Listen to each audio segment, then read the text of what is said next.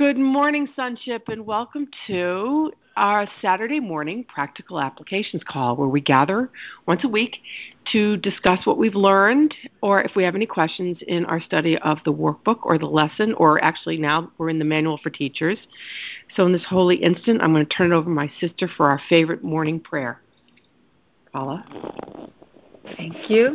and this is from the gifts of God.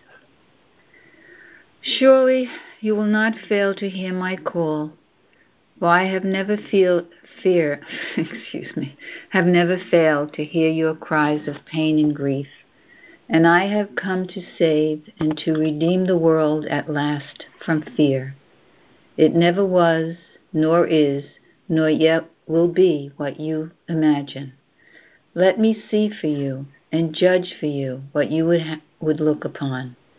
When you have seen with me but once, you would no longer value any fearful thing at cost of glory and the peace of God.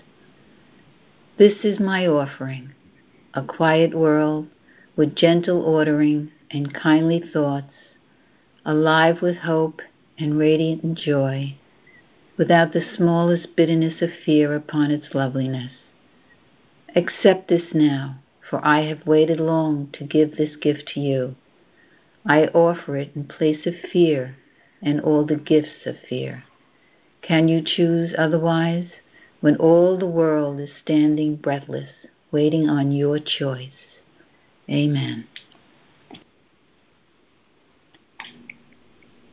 Amen. Thank you, Paula. Amen. Boy, that goes perfect with the lesson today, doesn't it? Yeah. Thanks, Paula. Mm. Yeah. No, thanks, Helen. Helen. yes, thank you, Helen. Gosh, can you just imagine how frightened she must have been when she first heard that voice? Frightened in the fact that she must have thought she was just losing her mind. I'm so grateful she had courage. I really am. All right, my friend. Chris, I'm sorry, Chris. This is Rayla. Um, I was trying to get you out of my pocket faster. um, in re- reference to Helen and hearing the voice and thinking she's crazy, do you know that a lot of people that are gifted, um, like my daughter is psychic and my disabled daughter, and she just knows things that there's no way that she should be able to know. And people that are like that, that have those kind of gifts, or when they first hear from spirit, oftentimes they do. They think they're crazy. I, I think that that's just kind of the norm. I'm complete. I would imagine. Yeah. We all go a little crazy when you thought the program had been taken over by something that was totally unexpected. Mm. That is true. Well, I would love to open up the call to hear if anyone's had any shifts or miracle. Well, the shift is a miracle um, uh, this week. Spell that. what shift? So, who's got something they'd like to share from this week? I'm complete.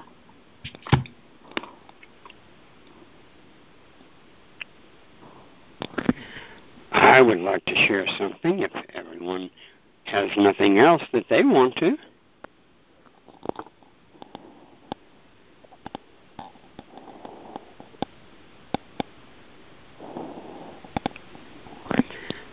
We were out at a dinner party last night that my wife and I were having for a a differently oriented group of people that were party to a happening that completely upset them. A brother and a daughter of one of our very good friends were cleaning up all of the debris from a suicide.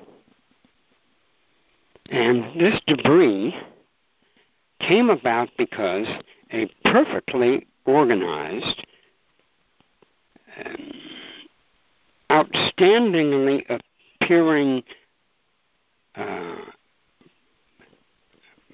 pillar of the community in the midst of what looked like a life which was exemplary, decided that she didn't want to go on and dispensed with herself.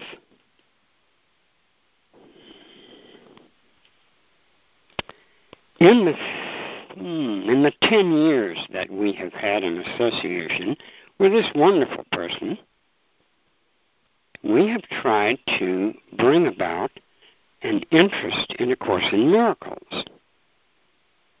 But the person firmly enmeshed in their idea of the world resisted mightily,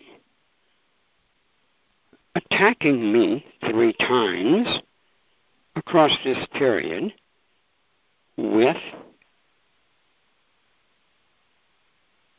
apparently normally reasonable objections to my having told her the truth, inadvertently upsetting her because I didn't recognize I was going to step on some of her private, unmentionable thoughts. In the process of helping these people pick up the debris and get their particular lives involved in this straight again, we again brought up that awful thing, a course in miracles. Because we pointed out how beautiful it had organized our lives into something mentally functional, which seemed to lead into something physically functional. Immediately, the ex- place exploded into three different perfectly good reasons why they could not possibly get involved in that. And you know, we found out we misintroduced it again, which reinforced the idea that the way the Course in Miracles spreads is through their observance when they can calm down, not through your efforts, when they can calm down enough to see and wonder why you're so calm about the suicide, the accident, the disaster, the financial upset. So that's my outline for this morning. The timer says I'm done. I agree.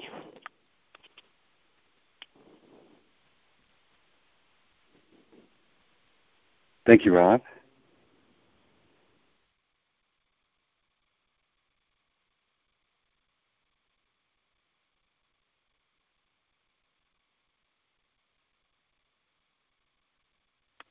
Hi, this is Ida. Um, I just talked with my mom, and she's feeling slightly better today.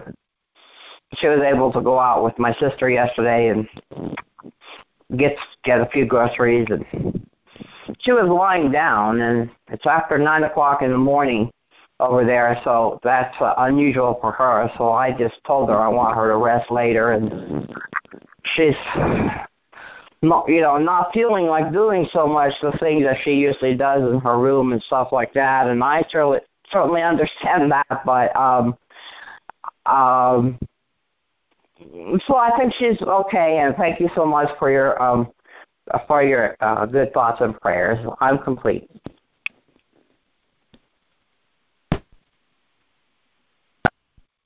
Thanks, Ida. Glad your mom is better. Yeah, Thanks. I'm glad to hear Thanks. that, Ida. Thank you. Oh, thank you.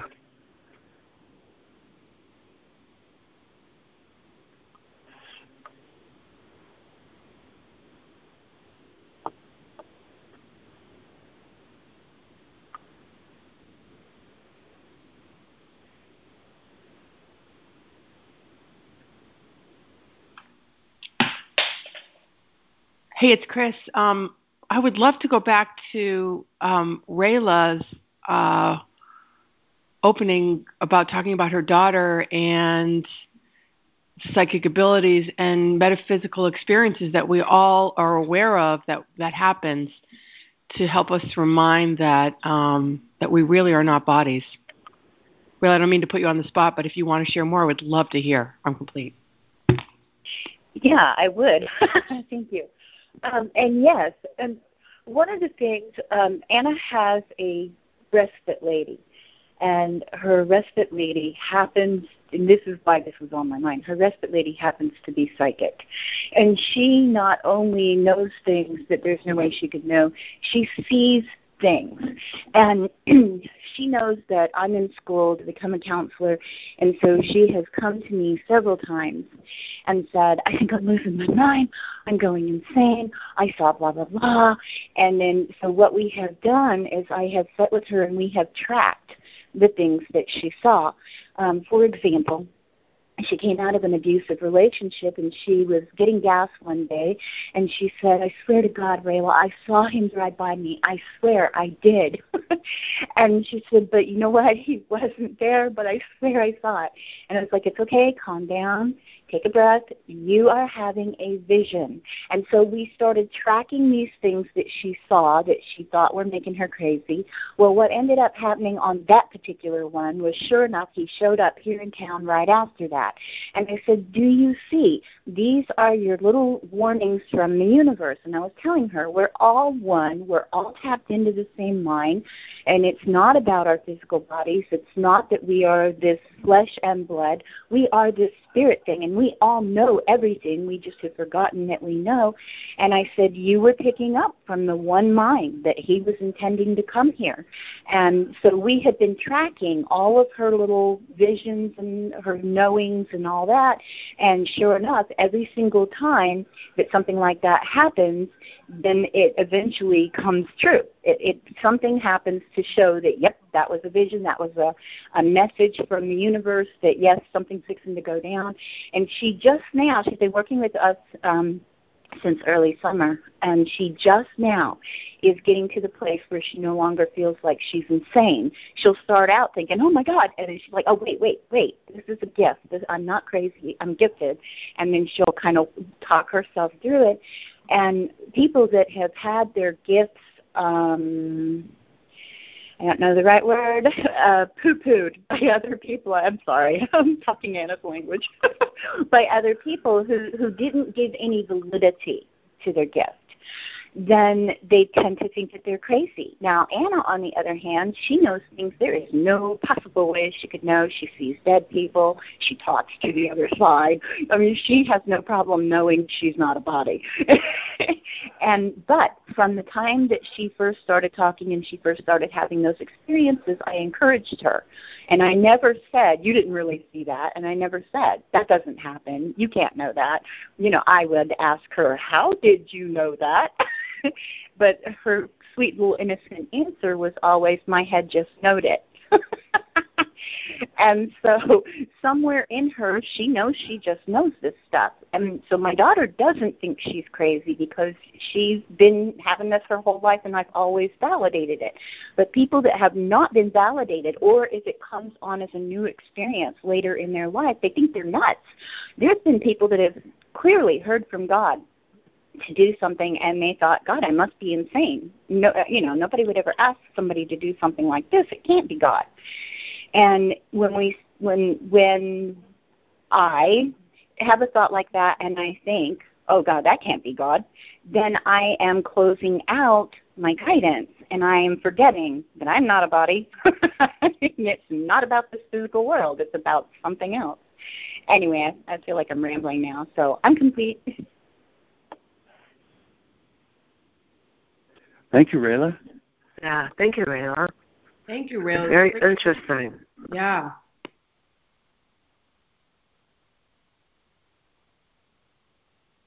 Thank you, Rayla. And think how blessed Anna is to have you on her journey. You are where you're supposed to be. And you're helping her. You are blessed. Thank you, Anna. Oh, thank you, Anna, and thank you, Rayla. Know, that's funny. People tell me that all the time, and I have never seen it that way. I feel like she came here to help me. she's my little special angel, and she's been the most magnificent teacher. Um, she has taught me so much. It's just unreal. And I think because it was divinely appointed, um, there I have just n- naturally had grace for things that I don't understand how I have grace for. Um, and I think that happens when we follow guidance, when we're in the flow of the universe and we're flowing with whatever life wants to bring to us. I think we end up going, good Lord, how in the world did I get through that? And I think it's just because when we're in that flow, we are forgetting that we're a body to a degree. because we see the bigger picture. We see that there's more going on here than just what our eyes can see and our hands can feel, you know, that kind of thing. And I think that's the whole idea of us not being a body is that we see that bigger picture of what's going on in the spirit. So when we're in that flow, things happen to us that we have no explanation for. Um, um, Michael Singer, I'm sorry, he calls himself Mickey in the book, but Michael Singer, in his book um, Surrender Experience, talks about that over and over and over again. Things happened. He said, "I didn't, I didn't do any of these things. These things happened for me, and they happened to me, but I didn't do them. And they were all divine things that had just come into his life, gone with the flow. And there were many times even he thought, geez, is, is this what guidance really looks like? and it is.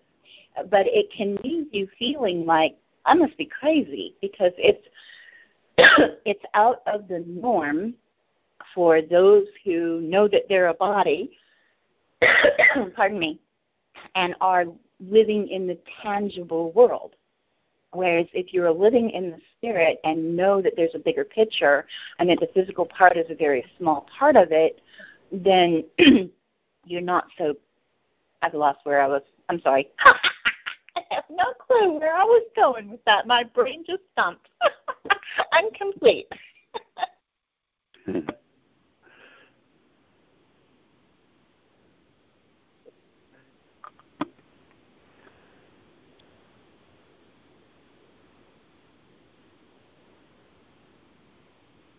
Well, it was a nice share. Thank you for that, Rayla. It's all fascinating. There are there are um, um, part of the story of how the course came about is that um, once Bill and Helen had prepared the manuscript, they didn't know quite what to do with it, and along came a woman who was the perfect individual to introduce it, so that it got a uh, um, a real jump start once it was published and introduced. Her name was Judy Skutch. And the way she um, came to know Bill and Helen was that Judy had a psychic daughter. And her daughter was psychic very early on and was uh, traumatized throughout her life because of her gift. And it was Judy's great passion to um, step out of being um, a housewife and become a uh, promoter and um, fundraiser for departments across the country that were exploring um, human potential. This was in the uh, um, late 60s and early 70s that she became involved. So through her fundraising work and through her advocacy for departments that were uh, advancing our understanding of ESP, as it was called at that time, extrasensory perception, and human potential. She learned uh, and of all the major researchers that were you know trying to advance what we understood about uh, what's genuinely so about our capacities in, in all kinds of fields. When she went to a conference in New York, um, another of these conferences about the human potential, that's where, as she told it, that's where she sat across from Helen at a cafeteria table. And as she told it to me, she said she had never had a psychic moment in her life. But as she watched this woman across the table, she was overcome with this feeling that she was to um, learn something or be able to help this woman in some way. For me at the time when she told me this, I had never heard such an account. Um, personally, I'd read about you know many of these things, but um, I had never heard an account. And this was an intimate occasion when she was uh, telling me of this of this encounter, and I didn't at the time know about the Course in Miracles, so I had to look at this radiantly beautiful woman across the table from me and asked myself, could she be possibly telling me a story here? Because it was really quite uh, something to hear what happened next. She said she was unable to eat her meal because she kept feeling prompted to basically accost this woman across the table um, with these feelings she was having. She said she finally blurted out, Forgive me, my name is Judy Skutch, and I don't do this sort of thing, but I just can't get over the feeling that you have something that you need to share with me, and that it has something to do with you hearing voices and she said Helen just blanched. Bill was sitting next to her, and Bill finally stood up and said, I think perhaps you should come with us. And they took her to their office and showed her the manuscript. Um, Helen knew, I mean, uh, Judy said she knew as soon as she read the opening to the course that she had found her life's work and shortly after took the manuscript to California and introduced it among all of the people she knew in that movement, and it was an immediate hit. I mean, it was an immediate, it was immediately embraced. I had the opportunity uh, a couple of months later for her daughter to stay with me in Santa Fe, and her daughter uh, filled in everything of her own life and for my benefit, um, because I was such a skeptic at that time, corroborated what I had heard from Judy about Judy's background and how she became involved in the uh, fundraising and advocacy for that for that study. Judy had wanted to advance study that would ensure in the future that children who are gifted in the way her daughter was not have to go through um, the kind of um, uh, scorn and uh, fear that her daughter had been subjected to. So her daughter easily shared, you know, her, enough of the accounts of her childhood and and her life and her gift, so that it was um, for me a, proud, a profound um, um, what's the word? I guess um,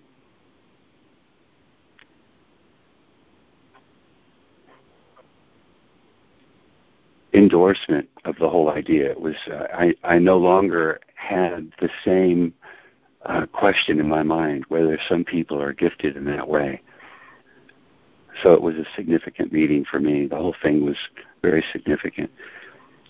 But uh, Rayla, just wanted to share that with you because it's the that's the that's in many ways what was arranged as part of the roots of how the course uh, came to be so widely embraced so rapidly was Judy Skutch's um, role in its promotion and uh, introduction to the world and the background of that story with her daughter. Thank you, Lee. That is amazing. And again, it Wonderful, shows Lee. when you're in the flow of of the of life, then things they come. They come to you. Things come to you. You don't have to go searching like she did. Helen didn't have to go searching for a publisher. It came to her. Um, same thing happened with Regina with her NTI. Um, she did. People kept telling her, "You have to find a publisher. You have to find a publisher," and she kept not feeling like that was her guidance. And eventually, somebody just fell into her lap. It just came to her. You know, someone came to her, and and so I think the point is when we are in the flow with spirit, with universe, whatever you want to name it, um, that what is supposed to happen according to life is just going to happen. And we don't have to fight and strive and struggle to make things happen. They just come to us when we're in the flow. I'm complete. And, and when we do this specifically, since we are very specific beings, and we have specific focuses, and we're not in the God focus of complete openness. The one thing that we should understand here is that those who want to be led by the shepherd will find the shepherd. And it won't be a new shepherd.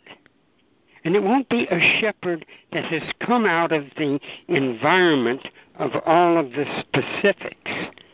It will be a shepherd that has been there the whole time, quietly waiting for everyone to listen. And what I am saying to you this morning is the only reason that I am completely calm in utter dishevelments that bring everybody else to tears is because I listened to one of the people channeling Raj because I wanted so badly to hear what Helen heard. And everybody in the world has the opportunity all the time. I'm complete. Thanks, Rob. Thank you, Rob. Thank you, um, Rayla. Yeah, Um, Rayla, I'm so yes. grateful you're here. And I'm sure that everybody will share in the giggle, Lee, when you said you were skeptical about the course. It gives me Yeah. great joy. Definitely. That was a great story, Lee, That was Thank so you so worth everything this morning. for morning. telling us. Did you get interested in the course after hearing that story? Um, uh, that that encounter with Judy was uh, during her uh, whistle stop in Santa Fe to introduce the course, and I had to be drugged. I had to be drugged to that. Uh, I, I had been studying spirituality, but I had ruled out channel material as anything that I would be interested in. So when my mentor told me he wanted me to come to that meeting um, to record it for him, um, because that was the work I was in and was uh, um, audio and video. I asked him what it was, and when he said it was a channel book, I said, "Oh God, Al, I don't want to do this." And he said, I'd, "I'd like you to do it for me. It's really important." So, um, so because it was an, I, I arrived to record before the meeting started, and thought I would get everything set up and teach him how to flip the tape was all he had to do, the cassette tape, and uh, and then I would depart. But Judy and Jerry Jampolsky arrived early at the event, so the four of us sat for dinner, and that's when Judy told me the story. So she definitely had my attention with the story. And as I looked at her through those pearly whites of hers and, and that bright freckled face, I thought either this woman is lying through her teeth or this is really something I haven't accounted for that I need to learn about. And so I did stay for the for the lecture, and um, walked away with a book, as did uh, most of those in attendance. And the Course in Miracles community community was was instantly born here in Santa Fe. Um, you know, that same week I had a Course in Miracles meeting in my house, and there were at least three others that began in other people's homes that same within the next, you know, across that next month. So it was uh, it was an impressive lecture from the two of them, and, and a life changing uh, encounter, obviously. Yes, I had been very skeptical about anything channeled at that time. Wow, that's great. Thank you. Thanks for telling the story. I was skeptical about channel too. I had read the book through before I investigated how it came about. And once I found out it was channeled, up, ugh. but I kept reading, but I was very skeptical. I'm not anymore. I'm complete. That's a great story, Lee. Thank you. Sure, absolutely. Boy, everyone, doesn't it make you want to go to Santa Fe more than ever now? Totally. yes. yes.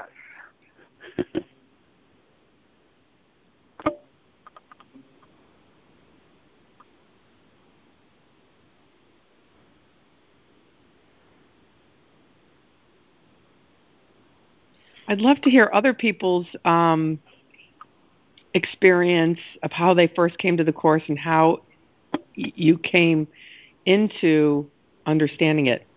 I'm complete. All right, I'll tell mine. I think I told it before, but I um, had decided that I was working as an accountant. I decided to stop and devote all of my time to the our art profession. So I had some free time. Decided to jump into spirituality. Everything I read quoted the Course in Miracles. So I went to the store and I got the book and I went, uh uh-uh, uh, i am not reading this. It looks too much like the Bible. I'm done with the Bible. I'm not reading this because it was blue. and um, went back and continued to read and uh, and still everything I read kept quoting it. So I reluctantly went back to the store and bought the book. I one the week I bought the book, my friend's husband got very sick, and I went to stay with her, and we went to the hospital. I think about ten days. I stayed with her, and her husband passed away. And during that time, I was reading the book. So I was going through this process of watching this death and reading the book, and I got to the middle of it, and it was like something said to me, "Fran, this is your answer. This is it. This is what you've been searching for." Closed the book. A friend's husband passed away that day or the next day, and I opened the book after that at the very beginning and knew it was my answer and never stopped. I uh, read it. I haven't studied it like this since I got on the call, so it's just been a process. But I knew that day that that was the answer, and it helped through that death also. Incomplete. That's my story. Sticking to uh, it. Not half as interesting as yours, Lee, but. Thank you, Fran. Welcome.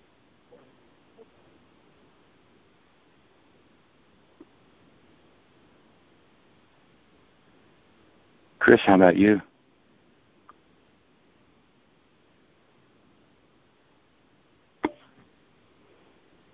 Well, mine's pretty simple. I mean, I am always floored when anyone could pick up this book and get through it and read it, Fran. just don't. I, you know, I, I have had this book for 20 something years, and there was always a longing and a, a yearning for, there's always been a calling since I, uh, forever. And I always knew there was something bigger than myself out there. I've had many metaphysical experiences um, some profound and some simple.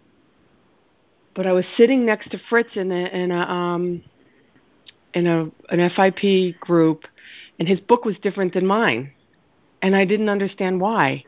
And then it led me into this crazy search a couple years ago, and I found this group. And then from the second I got on that call, everything fell into place the course started to make sense. I started to shift and shift and shift. And this morning, when I was doing my um, meditation with the lesson, I was thinking about everything that I've asked for, I've received. And, and I think about the physical experience in my body. Everything that I have set goals for in my life, I absolutely have. It's, it's pretty mind blowing. Um, and even more so, the, the the material things that have shown up in my life. I've had more, I've had less, but it's it's a hole that can never ever be filled. And the through the beauty of this course, I hope this makes sense. That I have a sister who um, I love dearly, and now I'm understanding what unconditional love feels like because she represents the part of me that can never um, fill that hole with material things, if you know what I mean. And through this course with you people every day, the letting go of that experience has allowed me to have a relationship with her that has been yearned for for lifetimes. And I could not be more grateful. And I can't wait for what's yet to come. I'm complete. Oh, Chris, love it. Thank you. Beautiful, Chris. Yeah. How about you? Thanks, Chris. Yeah, I'm. I was just. I'm going to share my story. Um, and I'll yeah, go back. I have an echo on my line. Does Does everybody else hear it? Okay. You know, over the years, I say starting around my 40s, I started to question what does it all mean? What is it about?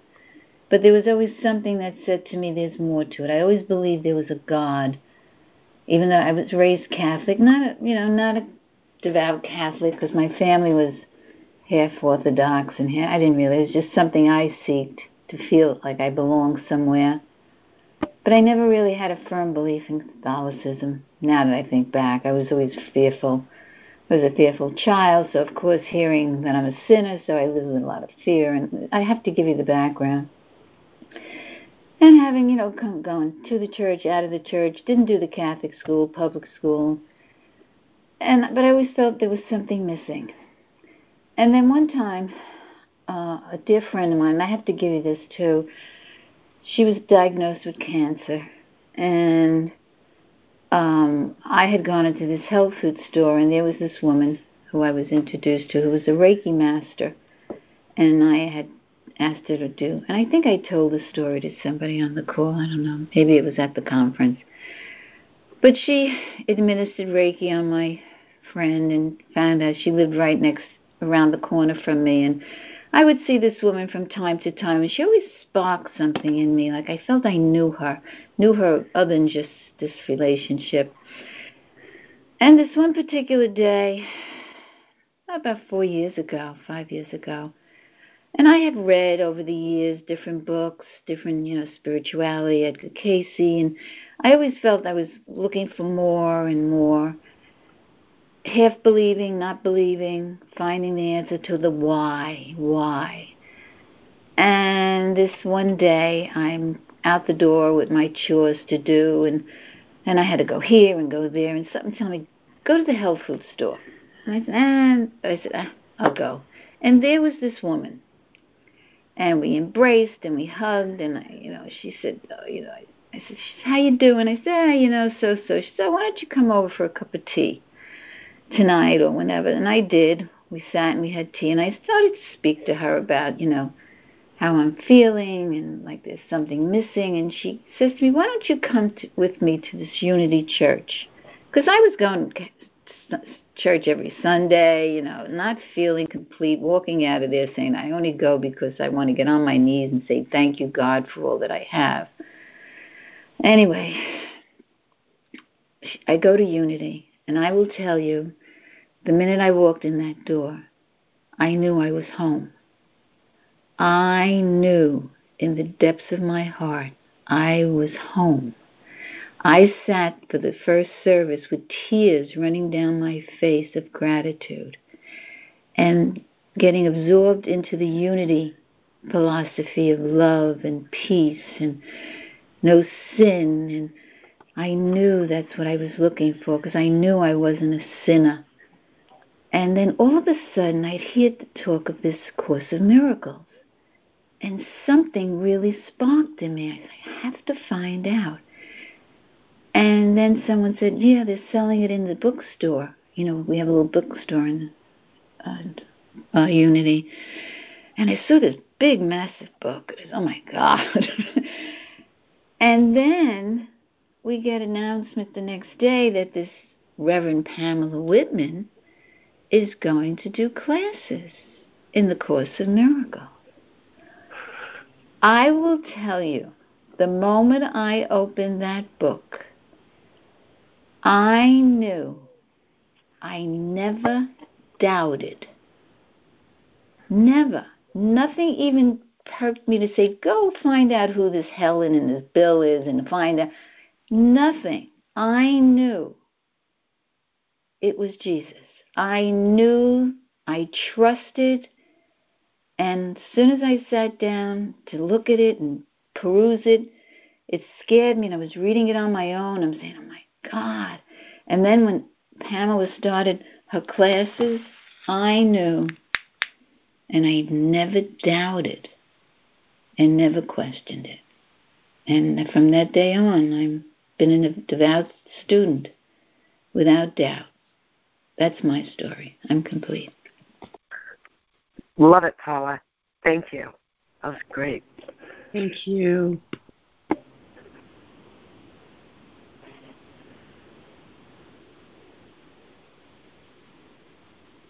Pretty synchronistic timing with Paula, with uh, Pamela starting classes in that same period.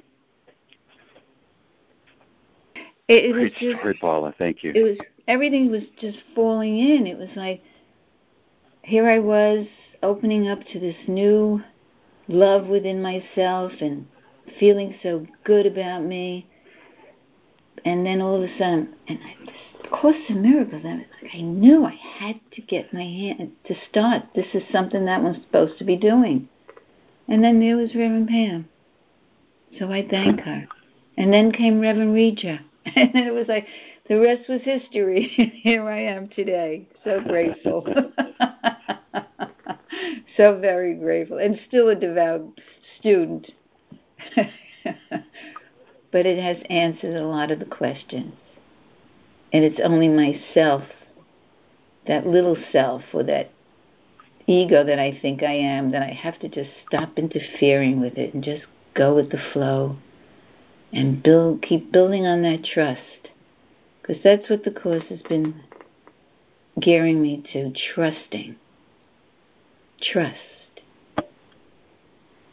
So I am so thankful that Jesus, and I say it every day, thank you, Father, for helping me to remember what I'm really what I really want.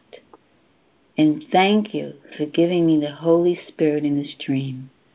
And thank you for Jesus Christ who is showing me the way. I say that every morning. And I re- just help me to remember what I really want. I am grateful. I'm complete. Oh, Wow, thank you, Paula. Yeah. Beautiful. So Beautiful. Trust. I love that. Wow. Okay, who's Oh, next? Come on. I on. guess I'll tell my story. This is Ida. Hi. Hi. Uh, hope you're all doing good and feeling good today. Um, so, since I was a kid, you know, when I was nine, I think that was when I read my parents' book from, you know, Norman Vincent Peale. I wanted, I wanted a, you know, Ouija board for Christmas, and I wanted a Kreskin ESP game for um my birthday or something like that. And I read before I was a teenager, you know, my my parents' book Psychocybernetics and then like um when they had uh God will work with you but not for you by Lao Russell. That one I looked in it when I was eleven and I said, This is it. Because I had seen on TV and everywhere, you know, all the war and fighting and you know, protesting war, but then that was a fight too, at least what I saw of it.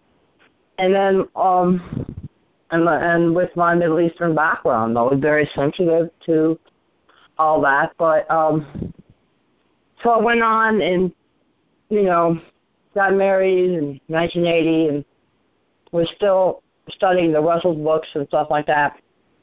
And but in the 80s, I also saw Jerry Jampolsky's book somewhere and was reading them along with books on, you know, other sort of healing, spiritual, emotional um, healing topics.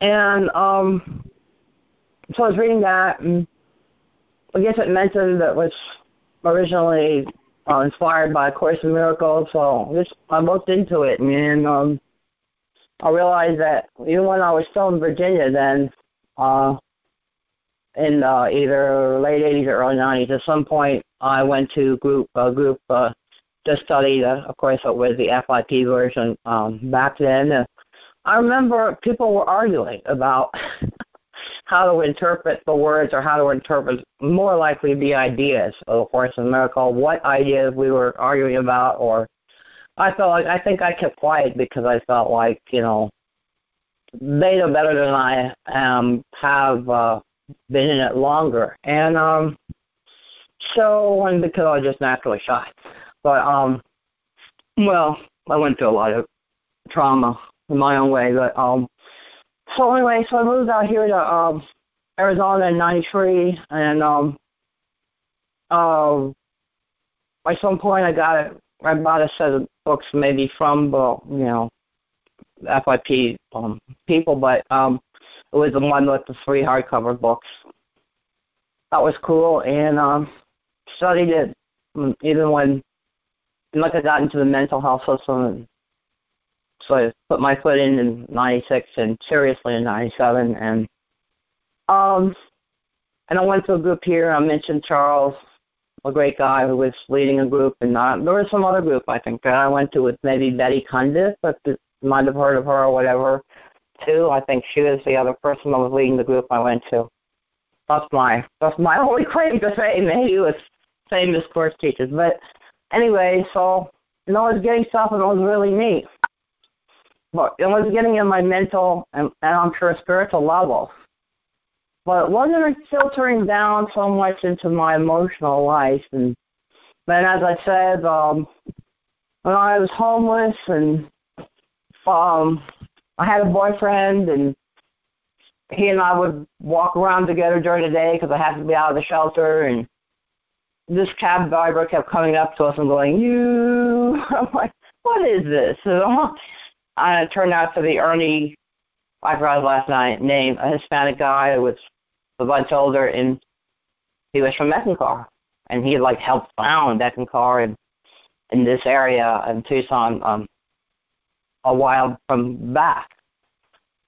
And so, you know, I guess I just wanted to find something else. I was like, you know, hungry, you know, for the truth and stuff. So I got involved with that for basically um all of the OO decade. And and and then you know I was in the choir and all this stuff and, and one day one day I just um I was going there every week and one day I just didn't feel like going. And I didn't know why, but I thought, hmm, you know, there's a bunch of people that go there that don't go every week. I'll just go next week. And of course, next week never came. And I still didn't know why. And or really, oh, I um I got something from the Rosicrucians in California for a, a little bit, but they wanted five hundred dollars to join, and I couldn't do that. And I'd already sort of had a little Rosicrucian thing when I was nine in their in their children's program and stuff. And um, I'm like, no. And I heard about this Walter, you know, Gröning, this this healer guy, and the lady was telling me on the phone, you know, why don't you, you know, why don't you come to the city? And what was kind of like she was saying, but she wasn't saying, what's the matter with you? This thing can heal. I, and I didn't.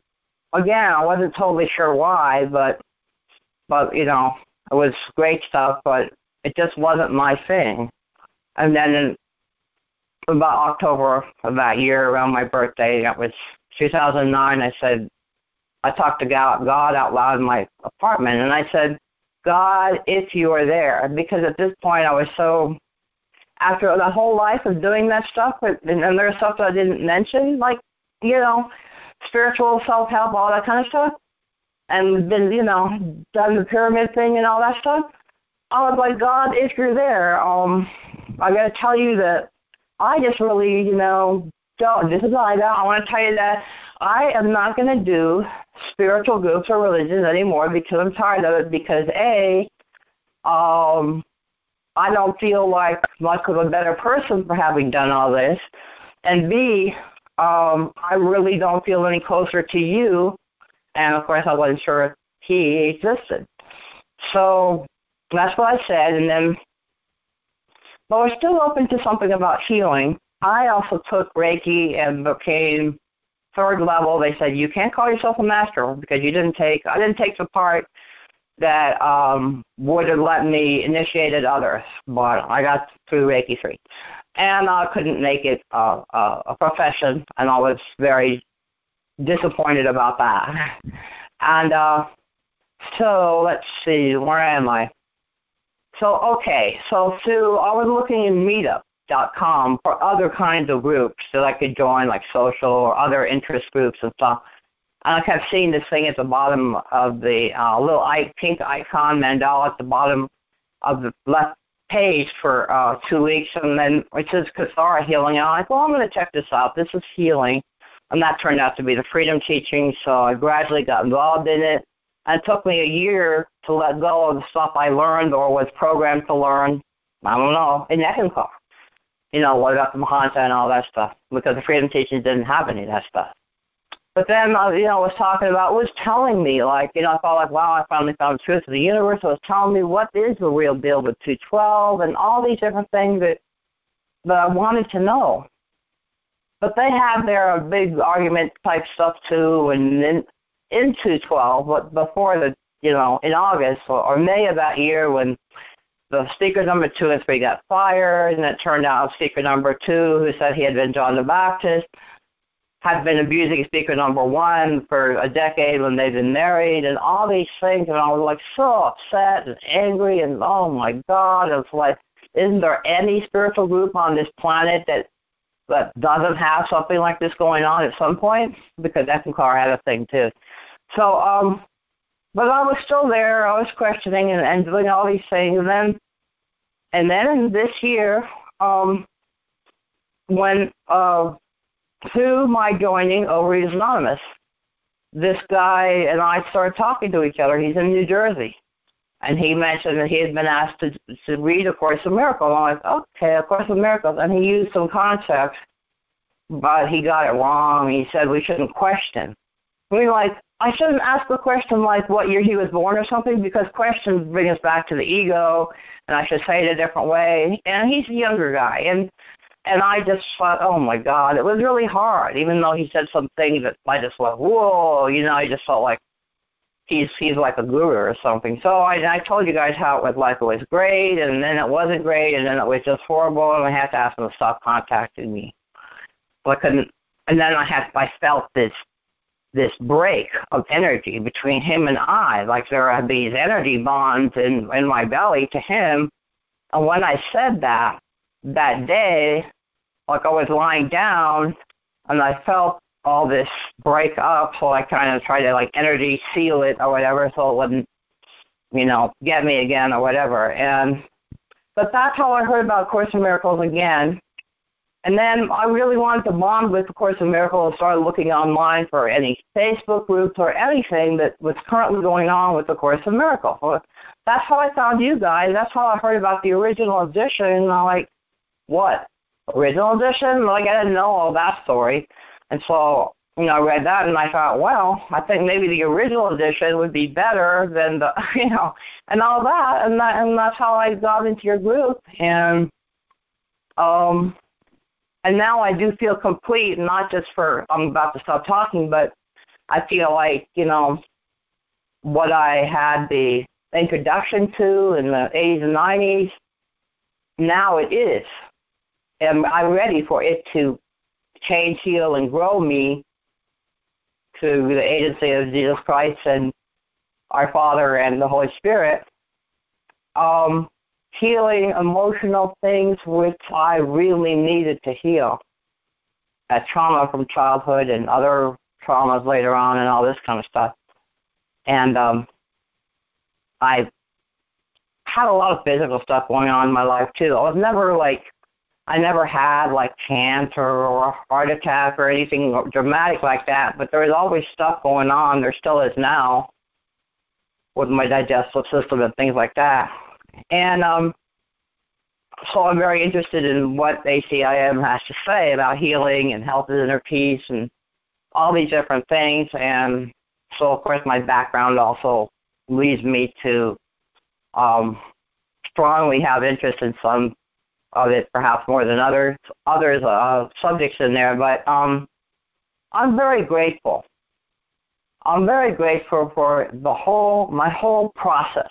Um, like I said, I'm really sure I used to be a warrior, and I, you know, did or freedom teaching says all it's all simultaneous. It's like not really a quote unquote past life and all that, but I'm sure it's affecting my other lives, my other selves, whoever the heck is out there that I'm connected to. And uh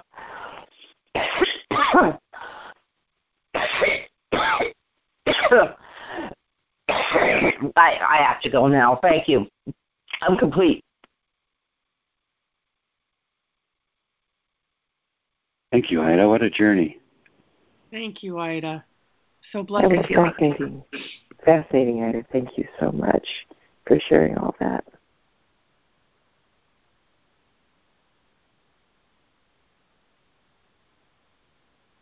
Yeah, that was some journey, Ida. Welcome home. So I got on the call late, but I get the impression we're talking about how the course came into our life, correct? Exactly. Yeah. Love to hear, Stephen. Um, I didn't grow up around religion. Uh, we didn't have uh, um, really much interaction. You know, we were. I joke oftentimes that that uh, because of my uh, cousins, they went to a Lutheran school.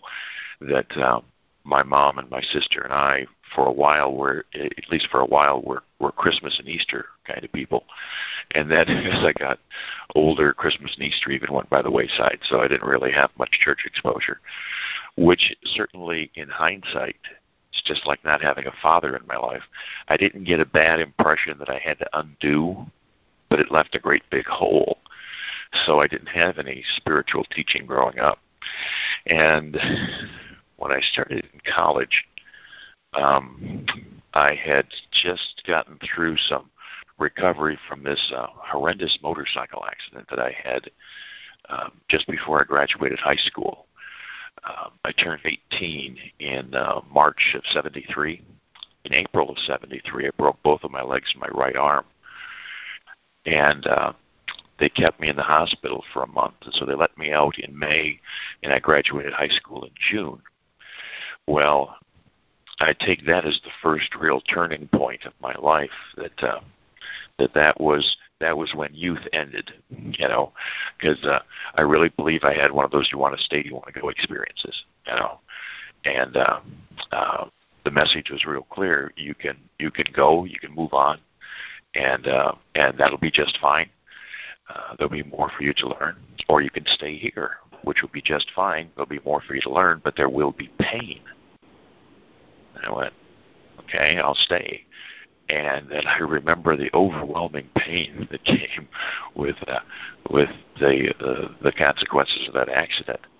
And uh, so anyhow, I'm recovering from that, and I start going to college. So I went, didn't go right out of you know high school but we had a local college, community college that I started to go to, and I started to have these questions, you know, about what's it all about, Alfie? You know, uh, there's got to be more to this than what I'm seeing.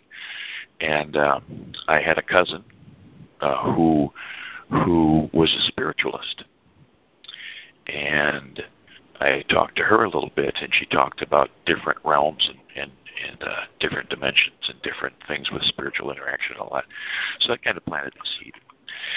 And then I found myself um, moving from Michigan, where I was born, Saginaw, Michigan, um, to Nashville, Tennessee.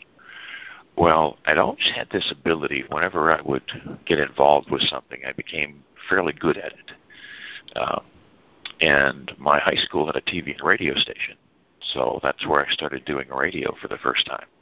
I didn't go the TV route as much. The, lights, the lights were a little too warm for my metabolism.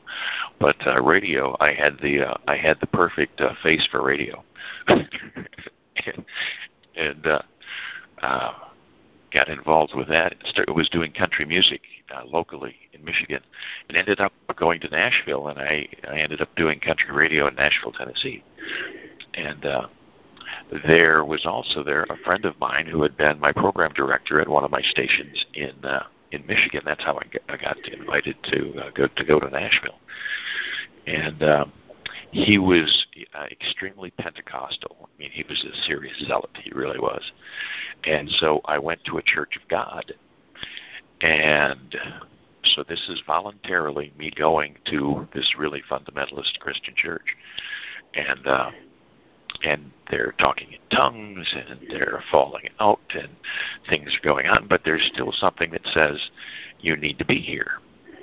And so I attended that for a couple of months and was taken aback right from the beginning because the first thing, the first, the first uh, um, church um, um, Sunday morning that I attended, they were they were doing tithing and it was like the begging for money thing and I said, See, this is why I don't do religion.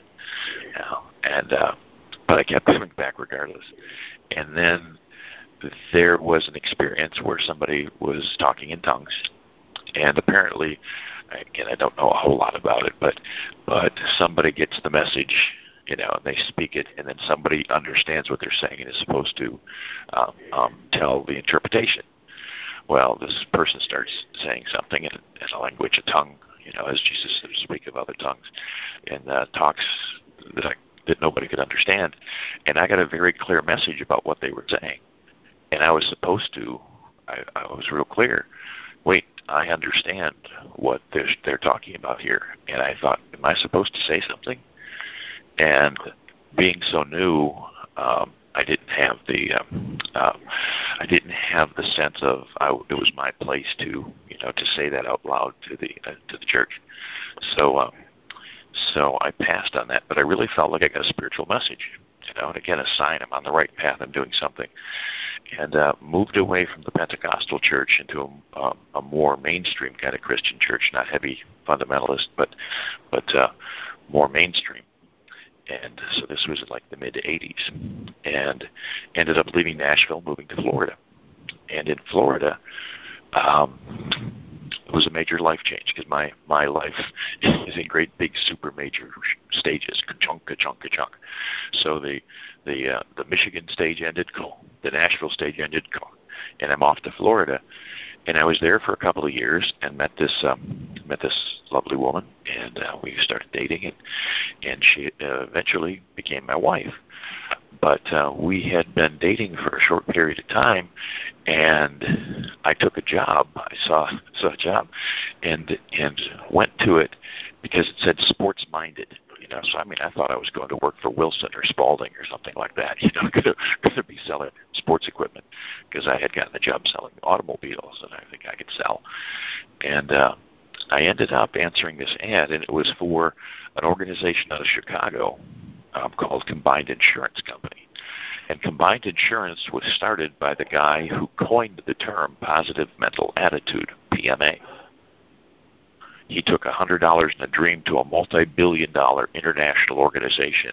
He co-authored a book with Napoleon Hill of Think and Grow Rich fame, and I'm sure many people have heard of Think and Grow Rich.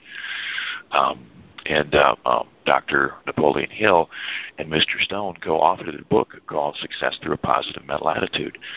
So I began to uh, recognize how the things I think about were the things that were bringing were showing up in my life. You know, it was metaphysics 101 that I had never been exposed to. And I'm with this new company for a, just a matter of, of a couple of months. And on the radio, I'm listening one Sunday morning, and there's this guy talking about how what you think about you become and you bring about, and and uh, the principle that that um, God is not the the man in the sky with the long gray beard throwing down uh, uh, lightning bolts if you screw up. That God is a uh, is a present, presence and, an essence, the source of all that is. And I'm listening to this guy on the radio, and I go, "This is amazing." And it was a fellow uh, named Roy Graves who was a Science of Mind minister in Winter Park, Florida. So I started going to the church, and I just absolutely fell in love with this. I mean, the teaching just continued to speak to me. Hold on one second.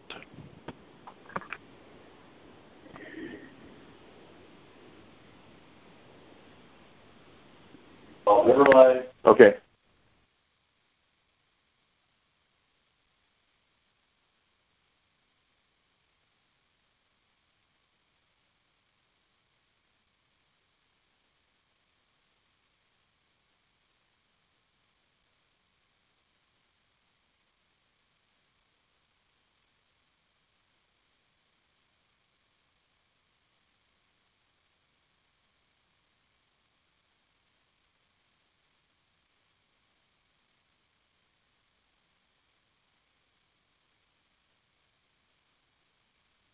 I wonder if he's on mute. Stephen Oh, is still I'm with us. I'm so sorry. I, I'm so sorry. I uh, I, w- I was chatting away because the uh, the folks I'm staying with knocked on the door. That's why I, I stepped away. And when I hit the button, I thought I was uh, off mute. So apologize for that.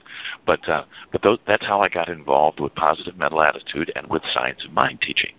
The metaphysics behind why the things that we think about come into our lives. And so I got this sports piece about, you know, again, how Michael Jordan can win basketball championships and Arnold Schwarzenegger can become Mr. Olympia seven times, all those kind of things. And I'm understanding the spiritual piece behind it. And so that journey continues for me for several more years. And again, I'm doing science of mind aspect and you know, just loving the classes, taking as much of it as I can take, just fascinated by the teaching.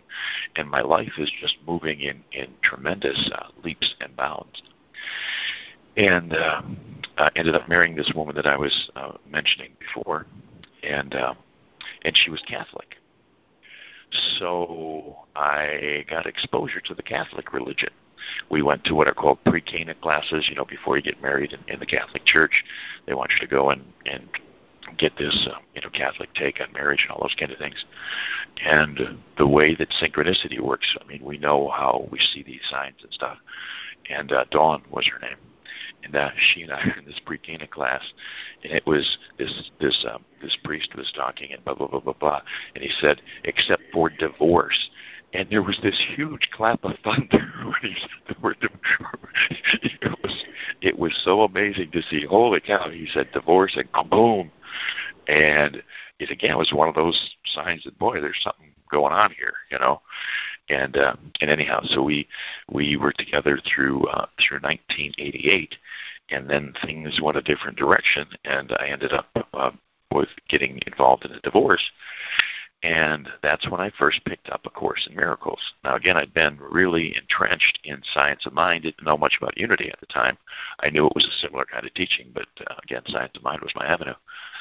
So um, so the uh, uh, the idea of looking at metaphysical churches and, and and and what I was open to is what I knew and here was Catholicism so I got that and and that didn't work for me you know I was getting divorced in the Catholic Church so so much for that being there to support me you know uh, uh, so it didn't do a whole lot to entrench me to the Catholic belief and I never did really accept Catholicism regardless but anyhow the uh, uh, I got exposed to the Course in Miracles because I was going through this divorce therapy, and still a million questions and different kinds of answers. And it was the therapist there that that he was the first one that asked me about my drinking. See, in Michigan, we had this insane window where we dropped the drinking age uh, from 21 to 18. Well, that happened in 1972, and I had that motorcycle accident in 1973. So as I said before, I turned 18 in March of 73 and had that accident in April. So it I, I was legally of drinking age for a month. I was certainly sober when the accident happened. It wasn't involved there. But afterwards, when I got out, all I could really do was drink. My sister had a new boyfriend who drank and smoked a lot of pot, so that became my my lifestyle as I was uh, as I was recovering. So this this divorce therapist asked me about how much I drank, and I said, "Well, you know, now that you mention it," and he said, "And how often?" I said, "Well, now that you mention it, you know," and uh, and and he said, "How much?" Well, now that you mention it, and he said, "You know, you might want to go check out a 12-step meeting called Alcoholics Anonymous. Have you ever heard of it?" I said, "No." And he said, Well, he said, you may not be alcoholic. He said, but it's a really very interesting lifestyle. You might want to go check it out. So I went to my first meeting, and boy, I absolutely knew I was in the right place. You know, I mean, from what these people were saying, because um, alcohol had become such a, a part of my adult life. Um, I joke oftentimes I was weaned on mother's milk the first time and on Pabst Blue beer the second time. And uh, I go to this AA meeting, and here's another spiritual path that uh, that is saying that you go through this spiritual transformation, and you start to change from the way you were before and lived before into this uh, you know into this transition into a uh, a new awareness, having had a spiritual awakening as the result of these steps. We try to carry this message to others and practice these principles in all our affairs is the 12 step. So it's about spiritual awakening. And not too long after that, and I'm still going through this divorce, and I'm exposed to A Course in Miracles at uh, one of my one of my uh, uh, uh, metaphysical churches in Cincinnati. And I looked at the book and I found the book interesting, but I was far from ready for uh, you know for the ego and the Holy Spirit. You got to give up the ego and you know go with the Holy Spirit and all that. I wasn't ready for that um, because I hadn't really actually embraced the 12 steps yet. Well, once the uh, once the judge hit the gavel and I was divorced, um, I had a really bad night that night, and I have not had a drink since. So that was December 13th of 1988. And so I went through a year of 12-step recovery, and then was reintroduced to the course. Um, I had gone from from uh, Cincinnati to Los Angeles. I had a job offer, so I went to Los Angeles. And uh, instead of getting in, in trouble in LA, I got a, a, a wide exposure to 12 step recovery and other metaphysics. And again, right place, right time, just what I needed. And I had this quantum leap in my awareness. Then I'm offered a job at the home office with the Positive Mental Attitude insurance company I'm with in Chicago. So I leave LA and go to Chicago. And again, a ton of different things with uh, we, we'll share another time about you know the synchronicity of things.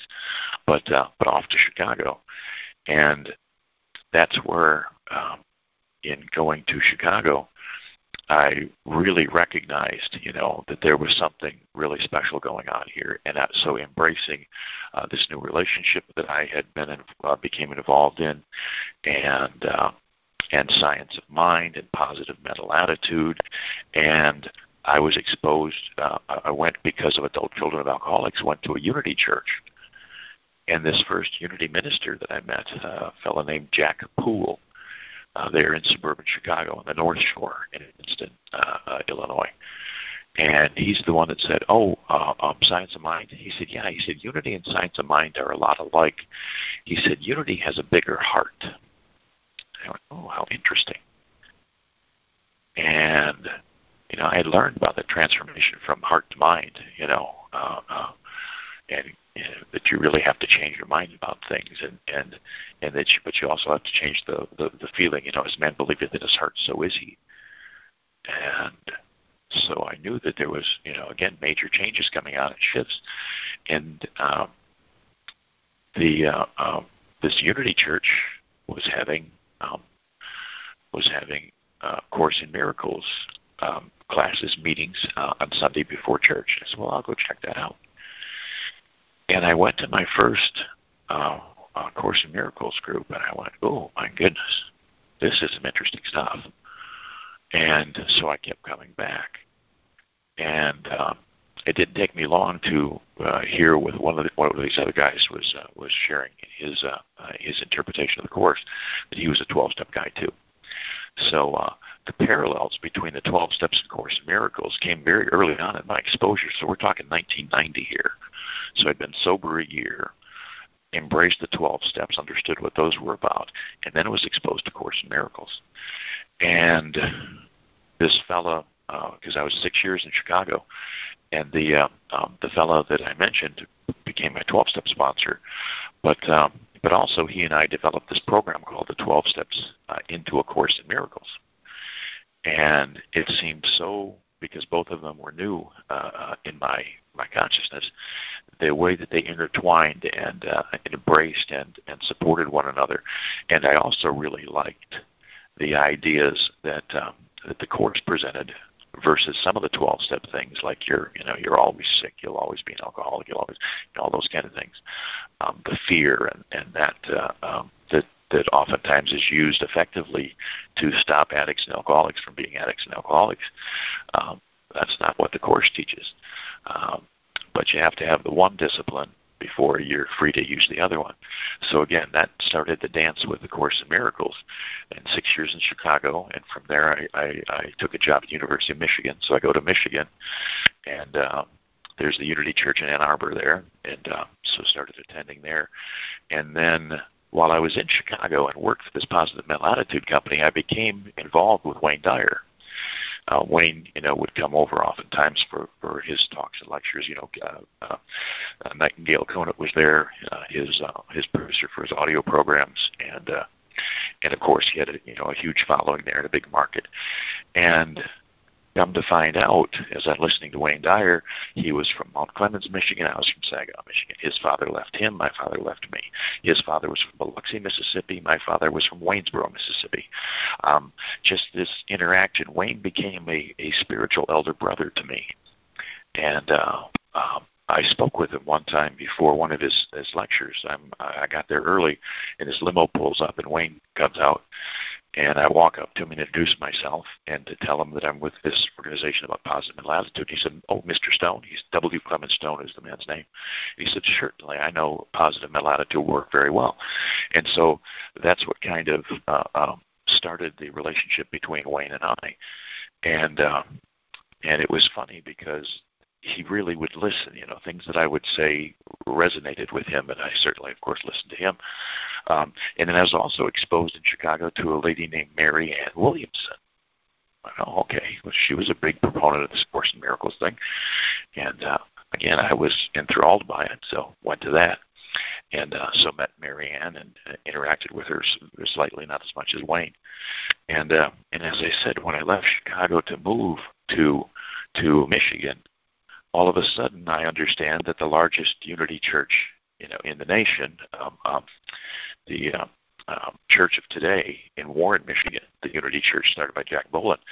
Um, Jack had passed away, and uh, uh, and Wayne was a big part of that church, and and because it was in Michigan, and uh, and and the uh, the minister there, Jack Boland, for those that know of Jack, because he was certainly just a, a towering intellect in in uh, in metaphysics, but uh, but that exposure and uh, and I had heard that Marianne Williamson was going to come and be the new minister at the Church of Today in in Detroit, and I went, oh, how interesting. And so I started going to church where Marianne was the spiritual leader. Reintroduced myself to her. We talked a little. You know, she didn't know me very well, but but interacted a little. And again, this path with this crisscrossing with this Course in Miracles all the time was just fascinating to me. So I spent a couple of years there, then uh, moved from there on down to work, uh, left the University of Michigan, went to work for the University of Alabama in Birmingham. So in Birmingham, Alabama, um, look up the Unity Church, involved with that. Um, I get involved with uh, with another church called the Tribe of Christ, and the two ministers are Cherokee, and you interact and interweave um, Native American spiritual teachings with fundamental Christianity. It's too fundamental for me, but I understood, you know, because again I was there to to to grasp the, the, the native input, and that became a huge part of my spiritual path.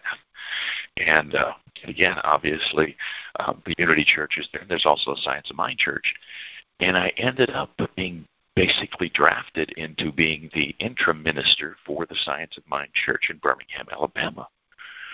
And I was ordained, and and uh, because I'd you know, been involved with it and studied for so long in so many different places, and uh, and so found myself in a very interesting position.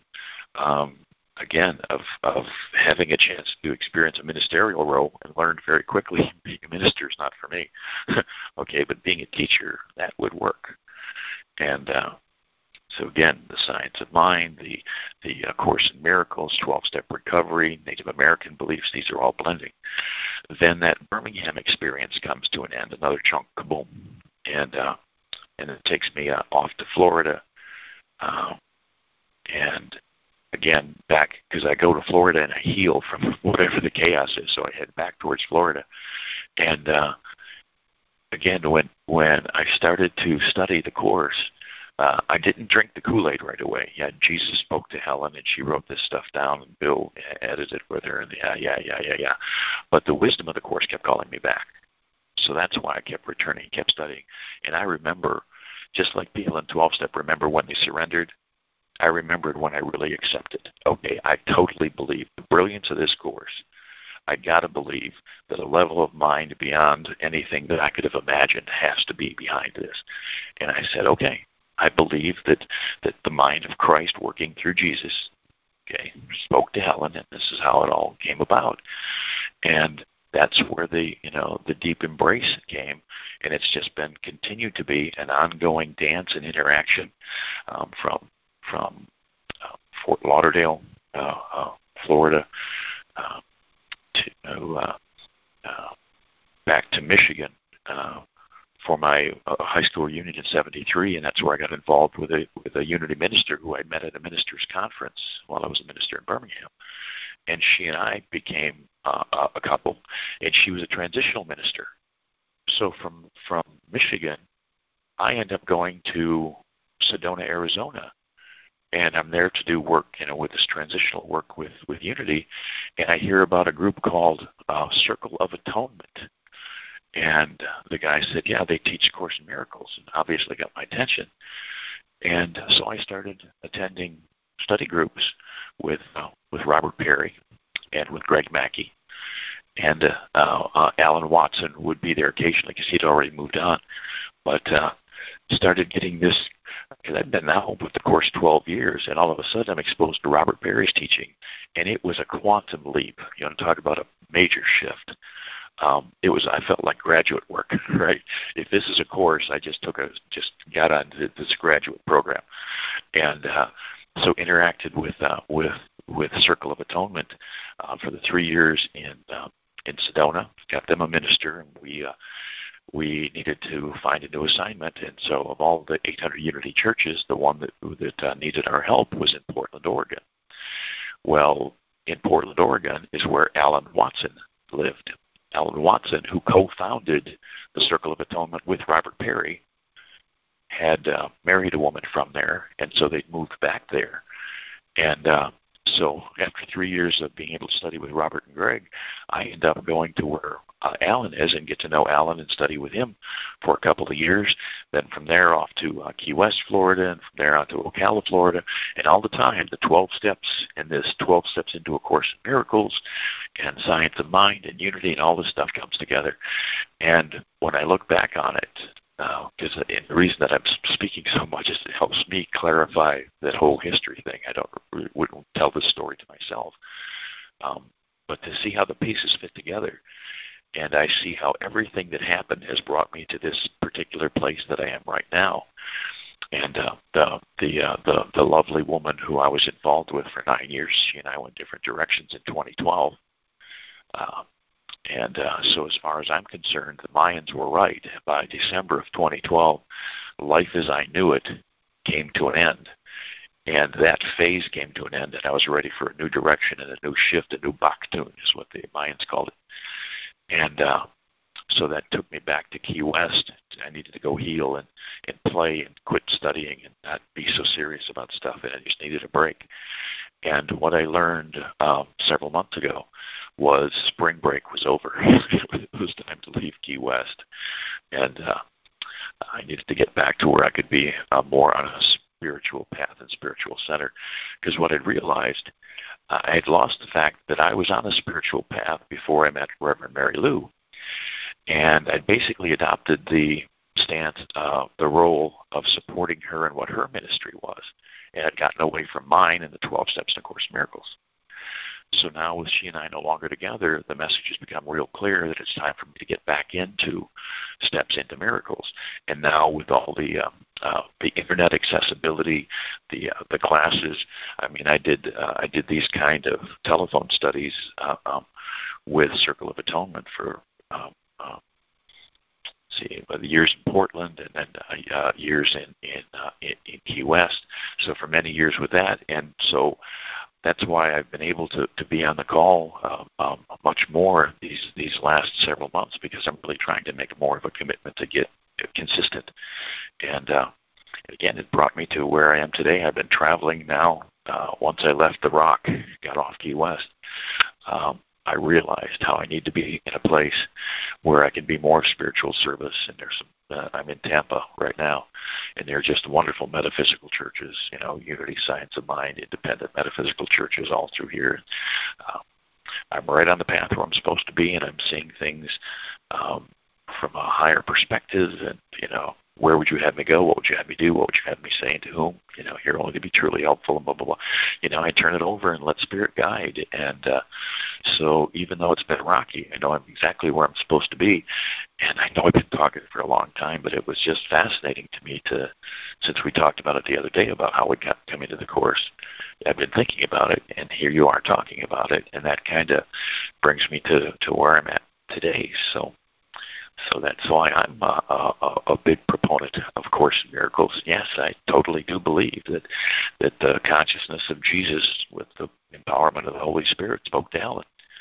And she shared it with Bill, and they wrote it down. And then after that was done, you know, um, um Ken Wapnick shows up, and and Helen and Ken want get together. And uh, I mean, it's just been a, a, a wonderful journey, and I'm totally entrenched, and I'm and I'm interested in this new book that's out. You know, A Course of Love and what's going on there. But I mean, I've been 20 some years now with Course in Miracles. Now it's not going to go anywhere. It's foundational work for me. And, and uh, I feel I have something to, to share to others, and, and uh, I'm glad people, you know, do like some of the things that I share, and and uh, I don't mean to be taking up all this time, but it, I just needed to tell this story. So thank you all for listening. That's my complete day. Thank you. Thanks. Um, was that Stephen? Is that that was? I'm sorry. This is Rayla. I'm not familiar with your voice. Yeah, Stephen Holland. Yeah, for, okay, Florida. Stephen. Um, if you would give me a call um, after the meeting, I have something I would like to tell you about. Uh, my number. Do you have a pen and paper? Um, no, but I can get one. Um, okay. Yeah, I'll tell you what. Let me do this. I am so glad you shared your story because um, actually I have been on the lookout for someone with your kind of story. Well, again, I think there's a, a see when we developed this step, 12 steps into Course in Miracles, it was for people that had done 12 step work, whatever their their drug of choice or addict, whatever they were addicted to, whatever that's been taken care of. Now they were spiritually hungry for the next level, and that's why that. Course works so well. Um, your name again, please. Okay, my name is Rayla R A Y L A. My number is three six one uh, two eight eight six four nine four, and just pretty much any time during the day. If I don't get you right away, leave a message. I'll call you back. I have a multi-disabled daughter that I take care of, so if I miss your call, that will be why, and I'll just get so, right back right, to you. So, Rayla, what I got was three six one two eight eight six four nine four. That's correct. Terrific. I will certainly give you a call. Thank you. I'm complete. As am I.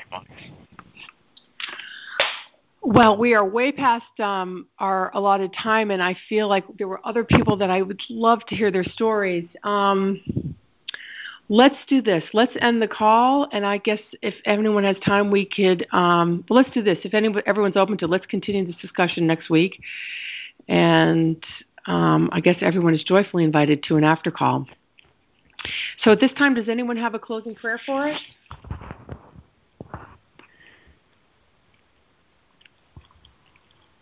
If I haven't talked too much, I'll close. Sure. Loving God, we trust that there are no accidents at the level of experience that we have right now. We trust that the Holy Spirit brings us together with like minded people so that we can help remember the truth of who we are and who we came here to be. We trust that we are supposed to be the lights in the world, that we're supposed to be aware of our truth and carry that message as our brother Jesus did. As we awaken and grow, we have such quantum leaps when we share with another brother, another child of God. And we're grateful that we have this opportunity to communicate all around the world instantaneously. We are so blessed with technology, but we are so blessed with the awakening spirit and the shift in consciousness that's going on around the world. We are part of the movement that knows the old way of might is right and power in the world and ego domination is not the answer to bring peace and joy and love to this planet. We trust that we are part of the movement to awaken the peace of God, not only in ourselves, but in the entire, entire sonship. We're grateful that we can share with others. We're grateful that we have a message. We're grateful that we've come this far, and we're excited about what the future holds for us. We are children of God. We are at peace. We're grateful. Amen. Amen. Thank you so much. That was so beautiful meaningful. Thank you so much. God bless you. And all of you, thank you.